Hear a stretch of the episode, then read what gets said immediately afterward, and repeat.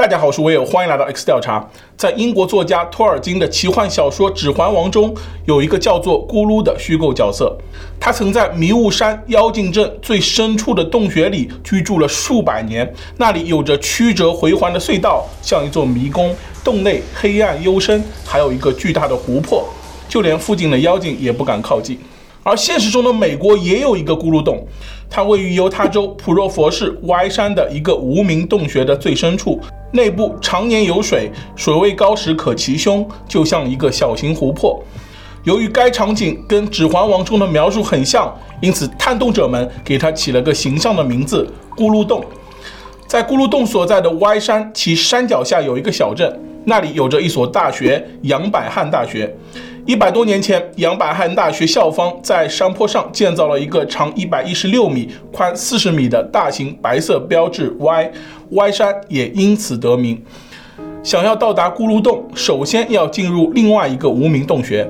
该洞穴的入口就在 Y 山的山坡上，洞口呈狭长形，常年被灌木和杂草遮挡，十分隐蔽。无名洞穴并不是一个天然洞穴，多年前它因富含珍贵的天然矿脉而被人开采作为矿井使用。然而它的洞口实在太小了，一次只够一位成年人勉强通过，无法轻易将矿石运出，所以后来就废弃了。如今在洞口附近还能找到曾经开采留下的尾矿痕迹。后来有探洞者发现了无名洞穴里还有一个隐秘的洞穴。根据他们描述，无名洞穴内的构造相对简单，只有唯一的出入口，洞深三十米左右，主洞道有着寒冷的积水，汤水前进十几米后便会来到一个分岔口。东侧的洞道只有普通的岩壁，并不新奇。值得一去的是西侧的洞道。这是一条长十五米的潮湿小径，在末端有一个直径零点六米的水池，而咕噜洞就位于水池的另一端。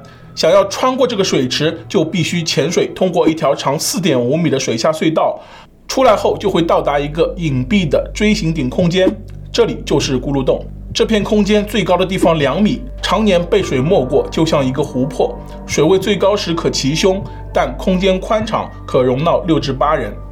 最先的探洞者们还发现，水下洞道中有许多泥沙沉积，人游过时难免会搅起泥沙，看不清方向。为了保证后来人的安全，他们在洞道中拉了一根引导绳，一端绑在入口的岩石上，另一端则绑在咕噜洞里的岩石上。这样，后来的探洞者可以顺着引导绳前进或退出，不至于迷路。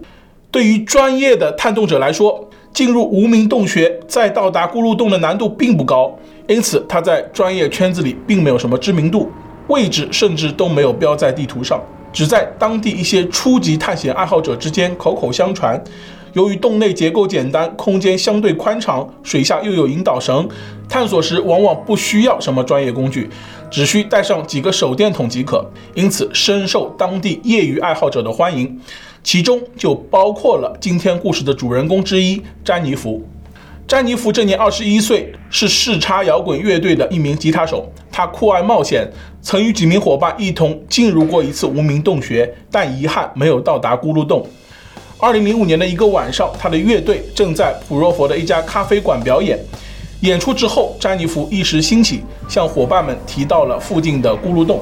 该话题立刻引起了大家的兴趣，包括詹妮弗在内的五人一拍即合，决定去那个咕噜洞。一探究竟。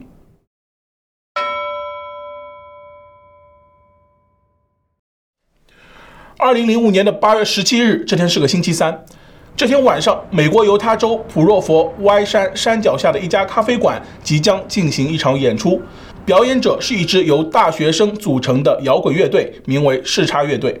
这天登台的成员有二十一岁的詹妮弗、二十四岁的布莱克。二十八岁的斯科特以及十八岁的艾瑞尔，詹妮弗来自犹他州的亚美利加福克，在犹他谷州立学院哲学系就读，这是该州最大的公立学校。詹妮弗思维敏捷，富有才华，很受教授的欣赏。他刚刚修完第一年的课程。詹妮弗的家庭成员有父母、两个姐姐和一个哥哥，他是最小的孩子。他性格开朗、热情大方，曾做过模特。他兴趣爱好广泛，喜欢音乐、摄影、探险，在乐队中担任吉他手。布莱克是詹妮弗的男友，也是乐队的主唱兼创始人之一，比詹妮弗大三岁。两人来自同一所学校。他是家中独子，父母离婚后跟随母亲生活。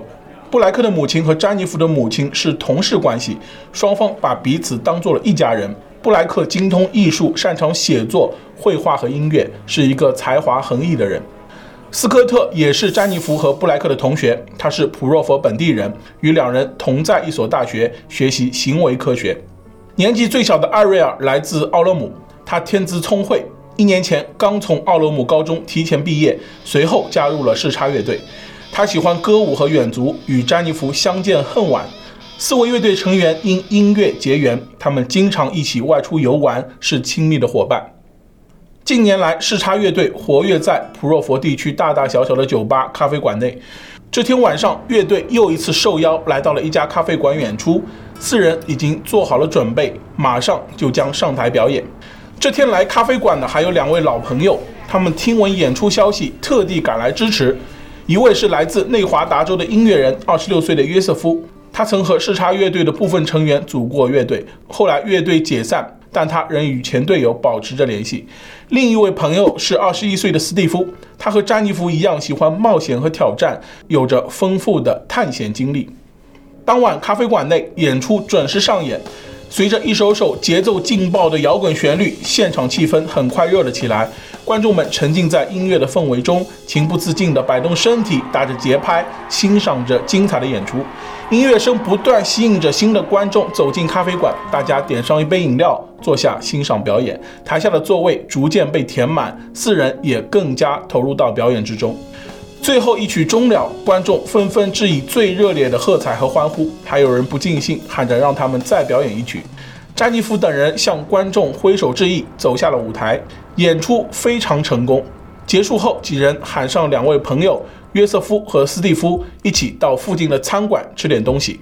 演出的热烈氛围一直延续到了餐桌上，六人举着酒杯庆祝演出获得成功。随后，几人天南海北的闲聊了起来。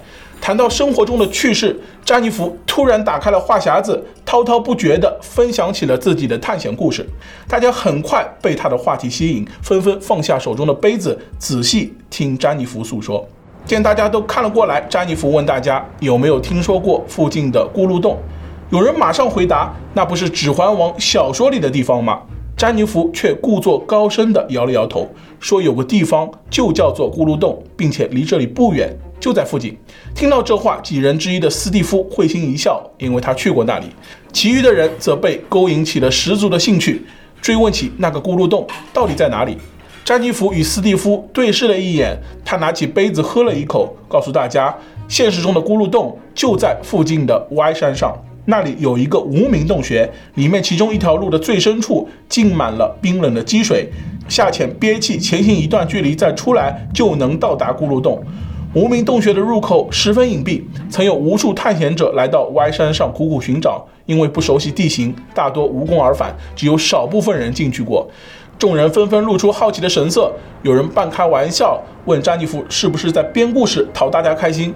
詹妮弗笑着摇了摇头，说自己亲自进入过那个无名洞穴。原来在不久前，詹妮弗曾和另外几位朋友专程去过一次歪山探险。当时他们在山坡上偶然发现了一个狭长的洞口，在好奇心的驱使下，几人依次挤入其中。洞内光线昏暗，到处都是积水，且洞道很矮。詹妮弗和朋友们在浅浅的积水中弯腰前行了一小段，随着深入，水位也越来越高，渐渐没过了小腿。他们对前方未知的道路并没有底。加上水温太过寒冷，有位同伴的身体已经出现不适。安全起见，大家决定放弃继续探索，原路退出，回到了洞口。离开之后，詹妮弗一直对那个无名洞穴念念不忘。经过多方打听，他了解到了更多消息。原来，在未能到达的洞穴深处，还有一个叫做咕噜洞的隐藏洞穴。他很遗憾上次没能坚持下去，所以一直想找机会再去一次，一定要到达最深处的咕噜洞。说完，餐桌上一下炸开了锅。有人怂恿詹妮弗一起去找找看，还有人仍然怀疑故事的真实性。毕竟詹妮弗也是道听途说。讨论过程中，斯蒂夫接过了话头，他告诉大家，咕噜洞是真实存在的，因为他本人就去过那里。斯蒂夫的话让包括詹妮弗在内的所有人都为之震惊，大家纷纷看向他，让他继续讲下去。斯蒂夫兴致勃勃地向众人描述起来。他表示，进入无名洞穴后确实有些积水，看着可怕，但水并不深，直接走过去并不是什么难事。一开始只有一条主洞道，在更深的位置分成了两条岔路。说到这里，斯蒂夫神秘兮兮地说：“那咕噜洞就在洞穴西侧岔路的最深处。”但要到那里可不简单，只有潜水穿越一条四五米长的地下水道，才能有幸一窥洞中奇景。众人哈哈大笑，觉得这并没有什么难度。斯蒂夫却做出一副夸张的样子，他说：“可别小瞧这四五米，附近曾有位探险者就在水道中险些殒命，水道底下还沉积着大量泥沙。”这位探险者在通过时踢起了泥土，把水搅得浑浊不堪，以至于看不清方向，好几次撞到头顶的石壁。好在他及时折返回咕噜洞，调整呼吸后，紧抓着引导绳，这才侥幸游了出来。餐桌旁的这群人毕竟都是年轻人，听完斯蒂夫的话，大家虽感到有些害怕，却又萌生了对咕噜洞更多的兴趣。曾经半途而废的詹妮弗对那个神秘的洞穴愈加向往，她向众人提议，不如就在今晚，大家一起去探索一次。几人一拍即合，觉得这是个不错的主意，有斯蒂夫的带领，一定会更加顺利。然而时候已经不早，斯蒂夫看了眼时间，居然已经过了十二点。他想到自己第二天还有工作，只好婉拒了众人的盛情邀请，回家休息了。由于剩下的几人还在兴头上，看起来今晚非去不可了。他们问餐馆老板借了两个手电筒和一些蜡烛，然后出发上山寻找无名洞穴的入口。凌晨时分，天色黑暗，山上人迹罕至，杂草丛生，只听得见阵阵虫鸣，偶尔有风刮过的声音，仿佛野兽的低吼，让人觉得阴森恐怖。五人的脚步声回荡在歪山的山路上。詹妮弗走在最前面，凭借着记忆寻找洞口。他们拿着手电筒，一路有说有笑，时不时弯下腰拨开灌木和杂草查看，生怕错过了洞口。就这样找了几个小时，时间来到了凌晨三点。功夫不负有心人，他们在山坡的岩石壁上发现了一条漆黑的窄缝。大家把手电筒照过去，只见周围杂草丛生，还缠绕着野生藤蔓，有的藤蔓甚至爬进了洞内。詹妮弗表示，这里就是无名洞穴的入口。几人喜出望外，纷纷凑近，拨开丛生的蔓藤，朝着漆黑一片的洞里观望。洞口异常的潮湿，带着水汽的风吹在他们脸上，让人感觉到阵阵寒意。洞穴里昏暗幽邃，哪怕照了手电筒，几乎什么也看不清。洞口十分狭小，一次仅够一人通行。詹妮弗打头阵，他搓了搓手，弯下身子，爬上石壁，小心翼翼地挤身进洞。洞内比洞口宽敞一些，眼前是一条向下的洞道。洞里有积水，一片湿漉漉的感觉。洞内高度有限，无法直立，只能半弯着腰，稍稍站稳。他向洞外打了声招呼，准备接应后面的同伴。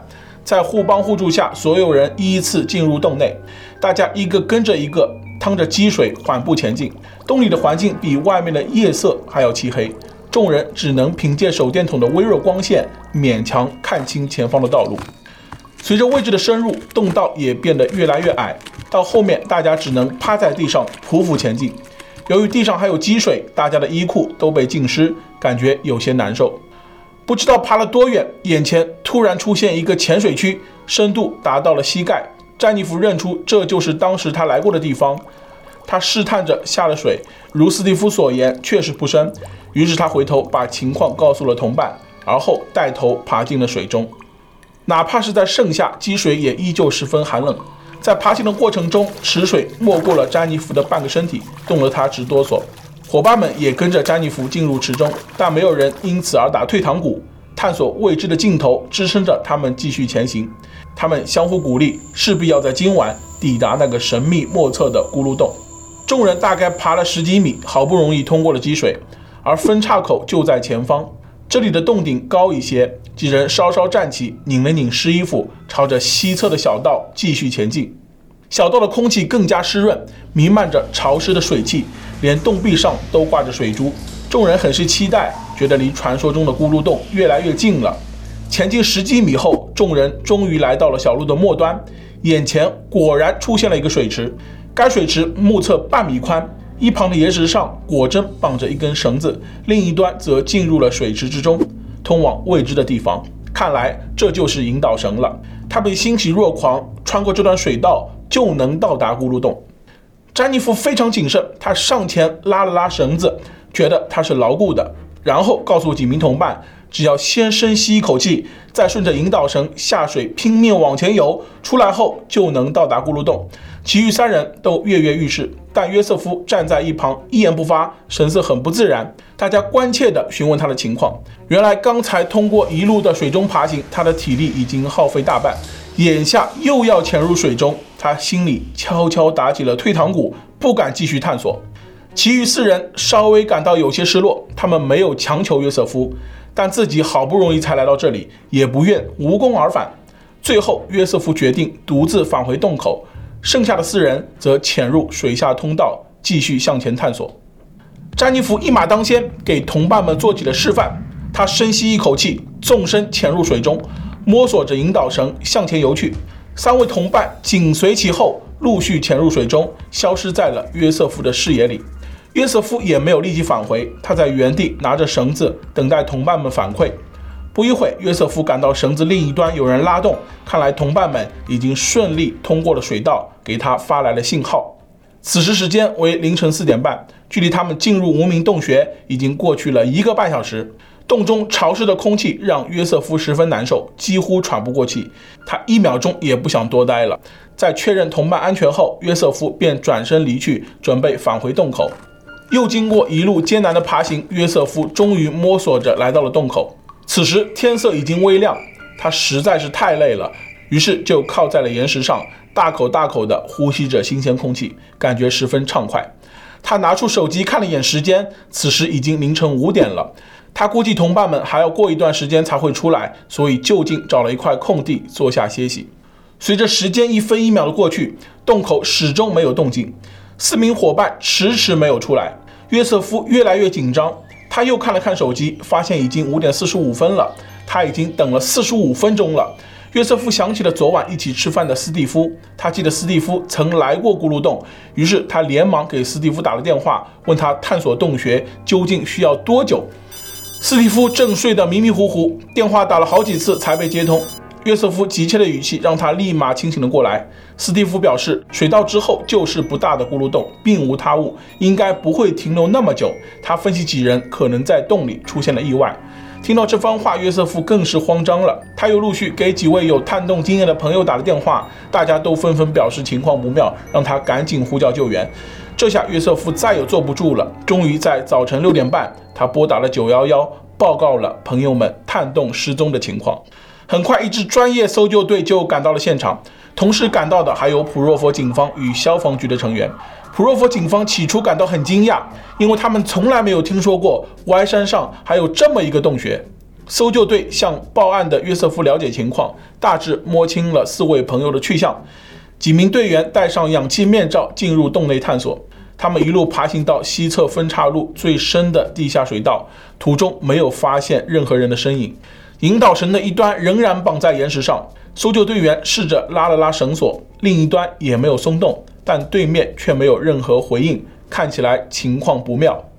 然而，几位搜救队员都没有携带专业的潜水设备，由于不清楚水下的情况，他们不敢贸然实施救援，于是部分人员返回洞外反馈情况，剩下的在原地等待。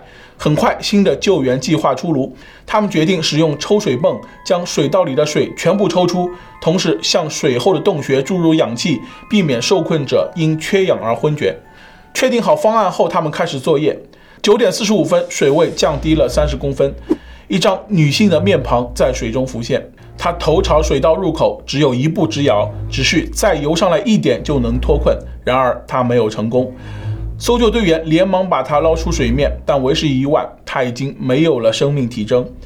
随后，她被运出了洞穴。外面等待的约瑟夫看到后，情绪崩溃，泣不成声。经过辨认，他就是昨晚探险小队的领头人，二十一岁的詹妮弗。此时，洞内一片寂静，每个搜救队员的脸上都挂着凝重的神色，只有水泵还在继续运作着，发出阵阵轰鸣声。又过了一个小时，十点四十五分。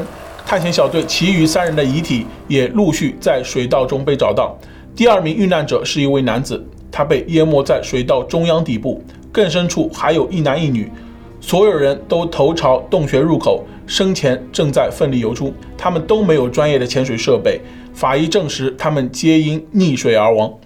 搜救队员在水中还发现了两个手电筒，一个浮在水面上，另一个浸泡在水里。遗体被运出后，搜救队员准备进入水道另一端查看情况。这条水道四五米长，一点二米深，稍不注意就会撞到上方的石壁。通过水道后，果真到达了一个较为宽敞的空间，顶部为锥形，最高处两米，洞中宽足够两个成年人直立，其他人则需要稍微蹲下。洞内常年照不到光线，十分昏暗。搜救队员打开探照灯后，发现洞中石壁上零零散散地摆放着几根蜡烛，有几根还被点燃过。看来遇难者生前曾使用蜡烛照明。经测试，咕噜洞的氧气含量为百分之十九，这还是持续输送一上午氧气的结果，仍比正常空气含量百分之二十一要低。这是一个密闭的洞穴，水池将它与外界阻隔。人数越多，密闭洞穴中的氧气只会消耗得更快。而二氧化碳的浓度将不断上升，使人体因为缺氧而产生头晕等不良反应。蜡烛的燃烧加剧了氧气的消耗。通过现场情况，基本可还原当时发生的事。当天凌晨来到水池后，约瑟夫因为害怕，决定不再继续探索。詹妮弗等四人却不放弃，最终决定去水道的另一头看看。他们深吸一口气，打开手电筒，陆续潜入了水中。这时的水还比较清澈，四人凭借着手电的灯光看路，一路抓着引导绳游向了洞穴的另一头。过程十分顺利，几人成功抵达了咕噜洞。他们浮出水面呼吸，新奇地望着漆黑的洞穴。几人经过重重困难，终于来到了这里，不想草草看一眼就离开。但洞中十分黑暗，为了看得更清楚，他们点燃了带来的蜡烛。然而几人的兴奋劲过了，便后知后觉地感到难受。随着时间一分一秒的过去，逐渐有人觉得呼吸困难、头昏脑胀，再待下去恐怕会有危险。众人终于决定离开这里。詹妮弗第一个下了水，他想再顺着绳索往回游，但他一开始通过时动作太大了，扬起了不少沉积物，使得水质变得十分浑浊。詹妮弗根本看不清路，顿时心生恐惧，乱了阵脚，引导绳也不慎从手中脱落。他在水中上下摸索着，但没有成功。詹妮弗只能凭借着记忆，机械性地向前方游去。寒冷的池水让他十分难受，还感到了一阵阵晕眩。短短四五米的水道变得格外漫长，最终詹妮弗因体力不支在水中晕厥。另一边咕噜洞中，三人呼吸不畅，忍受了几分钟，估计詹妮弗已经到了另一边。第二人也深吸了一口气，抓着引导绳潜入水中，但他也遇到了一样的困境。因为在洞中待了太久，此刻还觉得头昏脑胀，寒冷的池水让他四肢几乎划不开，他只能紧紧抓着绳索，在黑暗中摸索前进。但更绝望的事情马上发生了，此时晕倒的詹妮弗挡在了水道中间，让他无法继续前行。感觉到同伴已经遇难，一阵恐惧感涌上了他的心头。他们都是一群业余人士，根本没有危急状况的处理经验。他想把詹妮弗往前推，却怎么也推不动。在看不清道路的情况下，很难在狭窄的水道中转身。就这样，之后几人面临了同样的结局。四位才华横溢的年轻人在好奇心的驱使下失去了生命。这是一场没人愿意看到的灾难。普若佛当局了解到洞穴的危险性后，当天下午便使用水泥将无名洞穴的洞口彻底封闭，禁止任何人进入，以防不幸事件再次发生。四人的朋友们得知消息后，纷纷赶到了洞口进行悼念。有人趁水泥未干，留下了自己的手印，以陪伴友人的灵魂在此长眠。灾难发生之后，让这个不知名的小洞变得名声大噪。之后一段时间，许多探险者慕名来到歪山，试图探寻咕噜洞，但洞口已被彻底封住，这些人都无功而返。随着时间的流逝，人们逐渐遗忘了山上的咕噜洞。曾经的洞口处还偶尔有水流出，边上铺满了枯叶和岩石，显得十分孤寂。唯有沿边竖立着的一块黑底白字的名牌，纪念在这里逝去的四个年轻的生命。